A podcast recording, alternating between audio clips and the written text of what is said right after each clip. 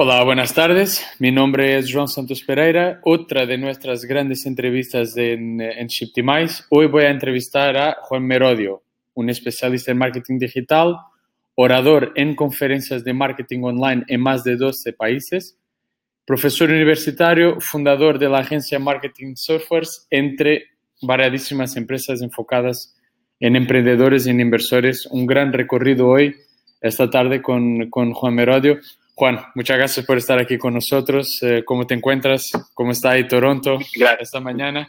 gracias a ti, yo es un auténtico placer. Y nada, bueno, Toronto bien, pues, empezando ya un poco el frío de nuevo. Sí, bueno. ¿Qué tal? El, el verano igual fue, fue, fue, bueno, ¿verdad? Este, este año por ahí. El, el, verano fue maravilloso, yo ya lo echo de menos eh, y aquí pasamos del verano al invierno en dos días prácticamente. Sí. bueno, aquí, aquí empezó muy flojito, ya sabes, y Lisboa hoy tiene 30 grados, Madrid también, bueno. Tenemos este, este, este, este, verano bipolar que tenemos este año. No sé qué pasa, pero sí. es verano hasta, hasta diciembre, seguro. Bueno, uh, Juan, cuenta, cuéntanos un poco sobre cómo has llegado, qué te hizo llegar a, a, a, trabajar en el marketing digital, un poco de tu, de tu, cómo empezaste. Bueno, pues realmente yo empecé cuando tenía, ahora tengo 38 años, cuando tenía 20 años y estaba en la universidad, ¿no? Y básicamente, pues eh, ahí fue cuando empezó a entrar un poco Internet en, en las casas. Y estando en la universidad empecé a ver internet y digo, oye, yo creo que aquí puedo, puedo ganar dinero, ¿no? Porque aquí el momento cuando estás estudiando, pues tenía que buscar cómo, cómo podía ganar dinero. Sí, sí. Y empecé a investigar cosas y empecé a ganar dinero con 20 años a través de, de internet. Y poco sí. a poco fui profundizando, fui aprendiendo y me, me di cuenta, digo, oye, aquí se pueden hacer muchas cosas a nivel de negocio. Y bueno, y eso me llevó, pues cuatro años después, con 24 años, a, a montar mi primer negocio en, en Internet, que era una red de, de, webs basadas en contenidos, enfocadas a público femenino, y a partir de ahí, pues fui, seguí aprendiendo, aprendiendo, aprendiendo, bueno, y, y sigo aprendiendo. Claro, claro. Es, es, es curioso, cada, cada experto que, que, que, entrevistamos tiene un approach distinto a, a cómo empezó, al final. Es, es, es muy divertido escuchar, es muy inspirador eh, escuchar cómo, cómo la gente empezó. Bueno, nosotros somos de la misma generación, yo, yo, y tú, pero hemos entrevistado gente un poco más, con unos añitos más que nosotros, que empezaron de formas muy, muy curiosas. Después seguro puedes escuchar las otras entrevistas cuando las, las publiquemos. Um, claro. Juan, después de trabajar con tantos clientes como, como ya has trabajado en tu, en tu, en tu carrera, ¿cómo, en tu visión, eh, si nos puedes comentar tres retos más comunes para una empresa online ahora mismo? Pues mira, yo te diría que el reto más complicado que veo a las empresas es cambiar la mentalidad y el ADN de la empresa. Ese sería el primero, ¿no? Porque, y, te lo explico un poquito más, creo que, que, hay un gran problema con esto porque se percibe como que el marketing digital eh, va a ser la solución a todos los problemas de una empresa, el estar en redes sociales, en estar en Google, y esto no es cierto. Es decir, realmente para que el marketing digital funcione, tiene que haber un cambio de mentalidad en la empresa, un cambio de procesos, de management, ¿no? Un poco también si lo alineamos con la parte esta de, de transformación digital. Entonces, creo que ese es el principal gran reto. El segundo reto, creo que es saber rodearse de gente mejor que tú y que sepas de cosas que tú no sepas y le des autoridad. ¿Qué quiero decir con esto? Resulta que muchas veces en temas digitales hay gente muy joven que es muy buena y muchos empresarios les cuesta que esta gente tome las riendas de ciertos proyectos, pero te das cuenta sí, sí. que de repente contratas un chico de 25 años que sabe un montón de esto y le debes hacer caso, por mucho que tú tengas mucha experiencia y hayas conseguido mucho, pero realmente tú no eres bueno en eso, por lo que debes dejarte aconsejar por aquellos que consideras que, que son buenos. Y la tercera, y aunque pueda sonar obvia, pero en el 99% de las empresas con las que he trabajado eh, es una gran carencia, es una estrategia digital de negocio. Es decir, porque muchas veces veo que nos ponemos a hacer cosas en redes sociales, en donde sea, pero no hay una estrategia digital alineada a la consecución de negocio, ¿no? Entonces, para mí esos serían los tres puntos claves que, las empresas deben, deben trabajar y es uno de los retos que tienen. Perfecto, perfecto. Muy interesante tu, tu, respuesta, Juan.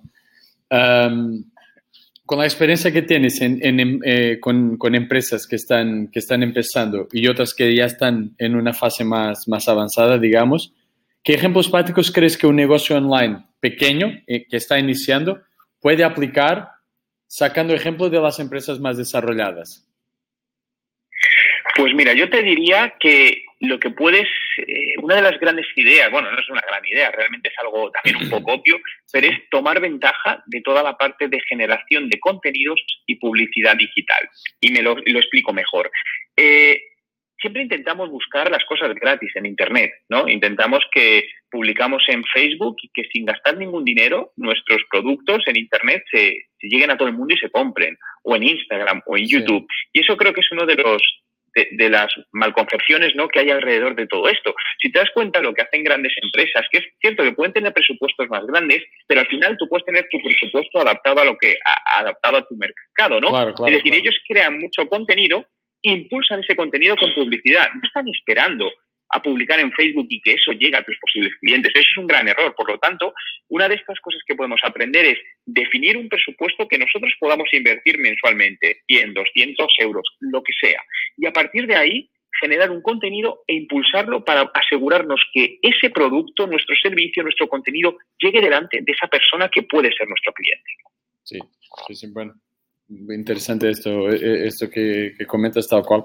Y me imagino que en, en, en estos años que has trabajado con, con variadísimas empresas, uh, tengas distintas experiencias con, con, con, ellas. Y me gustaría que enfocaras, por ejemplo, en que, cuál es un punto muy clave que una, que una, una empresa online o una tienda online tiene que enfocar al definir la estrategia de marketing digital.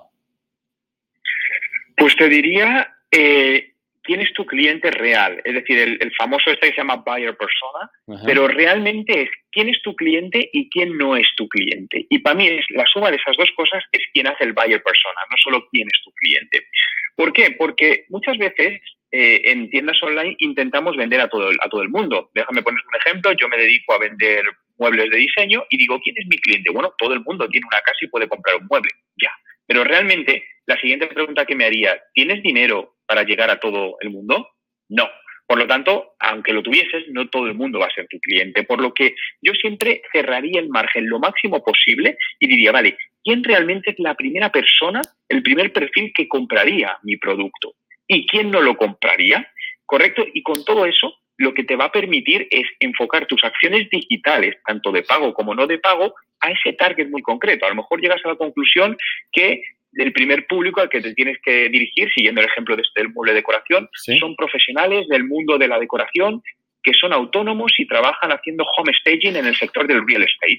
Fíjate que es una definición muy concreta. Y dices, no, es que es muy poca gente. Te digo que con que cogieses el 30% de esos clientes, tu negocio iba a funcionar. Entonces, ¿por qué intentar abarcar más si todavía no has abarcado una pequeña porción? Entonces, creo que debemos crecer de una manera inteligente y escalada. Perfecto. Sí, sí. Bueno, y al final, claro, porque todo es global hoy en día, todo es muy megalómano, digamos, y, y se enfocas en lo que, en lo que hay que enfocar y, que tengas eso que, que referiste, que tengas un 30% de, de, de, eso, ya, ya, ya va desarrollando, o sea, ya más que desarrollando, ya funciona bien al final. Claro, así es. Um, pues em, ahora entramos en un punto más personal, Juan. Si no te, si no te molesta, vamos. Ya es un, clásico, un clásico de nuestras, de nuestras entrevistas de, de Shiptimize, que es eh, un artículo que has leído, un artículo, un video, algo, algo que te inspiró, que te llamó la atención em, sobre marketing digital últimamente. Pues mira, tiene relación con el marketing digital indirectamente y es, eh, y te voy a hablar de, del famoso conocido emprendedor dueño de Tesla, eh, Elon Musk. Y realmente estuve viendo antes de ayer un vídeo, sabes que es una persona muy controvertida porque además últimamente ha hecho cosas que, bueno, pues que teóricamente no debía hacer y le han multado, etcétera, etcétera. Pero realmente eh, le vi un vídeo que decían que, que, era el CEO que nadie quería para su empresa. Y, y yo estoy totalmente de desacuerdo con, con, todo eso. Es decir, a mí me encantaría tener a Elon Musk de CEO en mi negocio, porque realmente todo lo que hace no es aleatorio. Él, eh, está preparado, es decir, son campañas de marketing digital perfectamente preparadas para conseguir objetivos. Es decir, eh, decían que ahora con lo que había dicho le iban a poner una multa de 20 millones de dólares. ¿Tú te crees que Elon Musk no sabía el riesgo que corría con todo eso? Pero muchas veces, al final, cuando miras esas inversiones en el largo plazo, resulta que te son rentables, ¿no? Entonces quería compartir un poco esto, ¿no? Esta visión, es decir, que no debemos tener miedo muchas veces a hacer cosas por lo que los demás puedan decir y que nuestra visión estratégica debe ser siempre en ganar en el largo plazo y no en el corto plazo. Perfecto, perfecto, Juan. De hecho, estaba leyendo también hace poco, o empecé a leer algo también sobre, sobre Elon Musk, de, que salió de, que salía de, del board de su, de su empresa, pero que todavía estaba, así algo así, algo, un, movimiento casi diplomático que, que pasó ahí, y no me enteré bien, bien. Sí, sí, no, eso, eso era, pero tengo que, tengo que profundizar un poquito más de lo que, lo que estaba leyendo, que no lo terminé todavía. Perfecto, gracias por, tu, por aportar esto, Juan. Ti. Mira, un trademark ya de nuestra, de, de que es la pregunta, ¿cuál es la única cosa que un negocio online nunca debe de hacer? Pensar en que su máximo objetivo es ganar dinero. Y fíjate que cuando digo esto, mucha gente se dice, ¿cómo? ¿Es un negocio? Sí, pero no como principal objetivo. ¿Qué quiero decir con esto? El mayor error en una tienda online es que tu objetivo por encima de todo sea vender y ganar dinero. ¿Por qué? Porque te vas a enfocar, todas tus acciones van a ir enfocadas a eso y en muchos casos no lo conseguirás. En cambio, si te enfocas en tener un buen producto a un buen precio, dar un excelente servicio al cliente, dar una usabilidad en tu tienda online buenísima, tener una atención al cliente brutal, te aseguro que todo eso te hará generar ventas y te hará ganar dinero. Por lo tanto, aunque el fin, obviamente, de un negocio tiene que ser generar ventas y generar dinero para sobrevivir, pero el enfoque es distinto. Por lo tanto, el mayor error que se puede cometer es enfocarte únicamente en generar dinero. Pues muy, muy curioso tu, tu, Es súper interesante eh, la respuesta a esta pregunta. hemos escuchado de, de, todo un poco, digamos, pero sí, sí, yo estoy muy de acuerdo con lo, con lo que has dicho. Porque al final pasan todos los, los steps de, de, de los pasos de, que aportan valor para enfocarse en, en, el final, al final, en el objetivo final, sin, sin, sin pensarlo paso a paso. Estoy, estoy muy de acuerdo con, con lo que has dicho, Juan. Y de Correcto, es un error. No, se enfocan en el cliente. Al final les importa solo ganar dinero, pero un cliente infeliz es un cliente que no vuelve. Claro, claro, claro, claro, totalmente.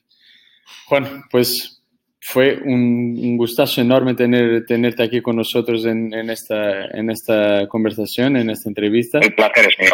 Uh, dejo a nuestros oyentes que, que quieran seguir tu trabajo que puedan visitar tu página web www.juanmerodio.com y Juan, si quieres añadir algo más, pues adelante. Bueno, pues que sí, mira, yo solo añadiría una cosa. Eh, yo creo que uno de los mayores retos a día de hoy que debemos tener eh, todo profesional, todo emprendedor, todo, todo empresario, al final, cualquier persona a día de hoy que trabaje, que creo que somos todos, es la capacidad de formarnos constantemente, ¿no? Eh, piensa, estaba viendo esta mañana un vídeo y decía, piensa todo el tiempo que gastas en actualizar tus aplicaciones en tu teléfono móvil y piensa el tiempo que gastas, o que inviertes, mejor dicho, en actualizar tu cerebro. ¿Y cómo se actualiza tu cerebro? Con formación.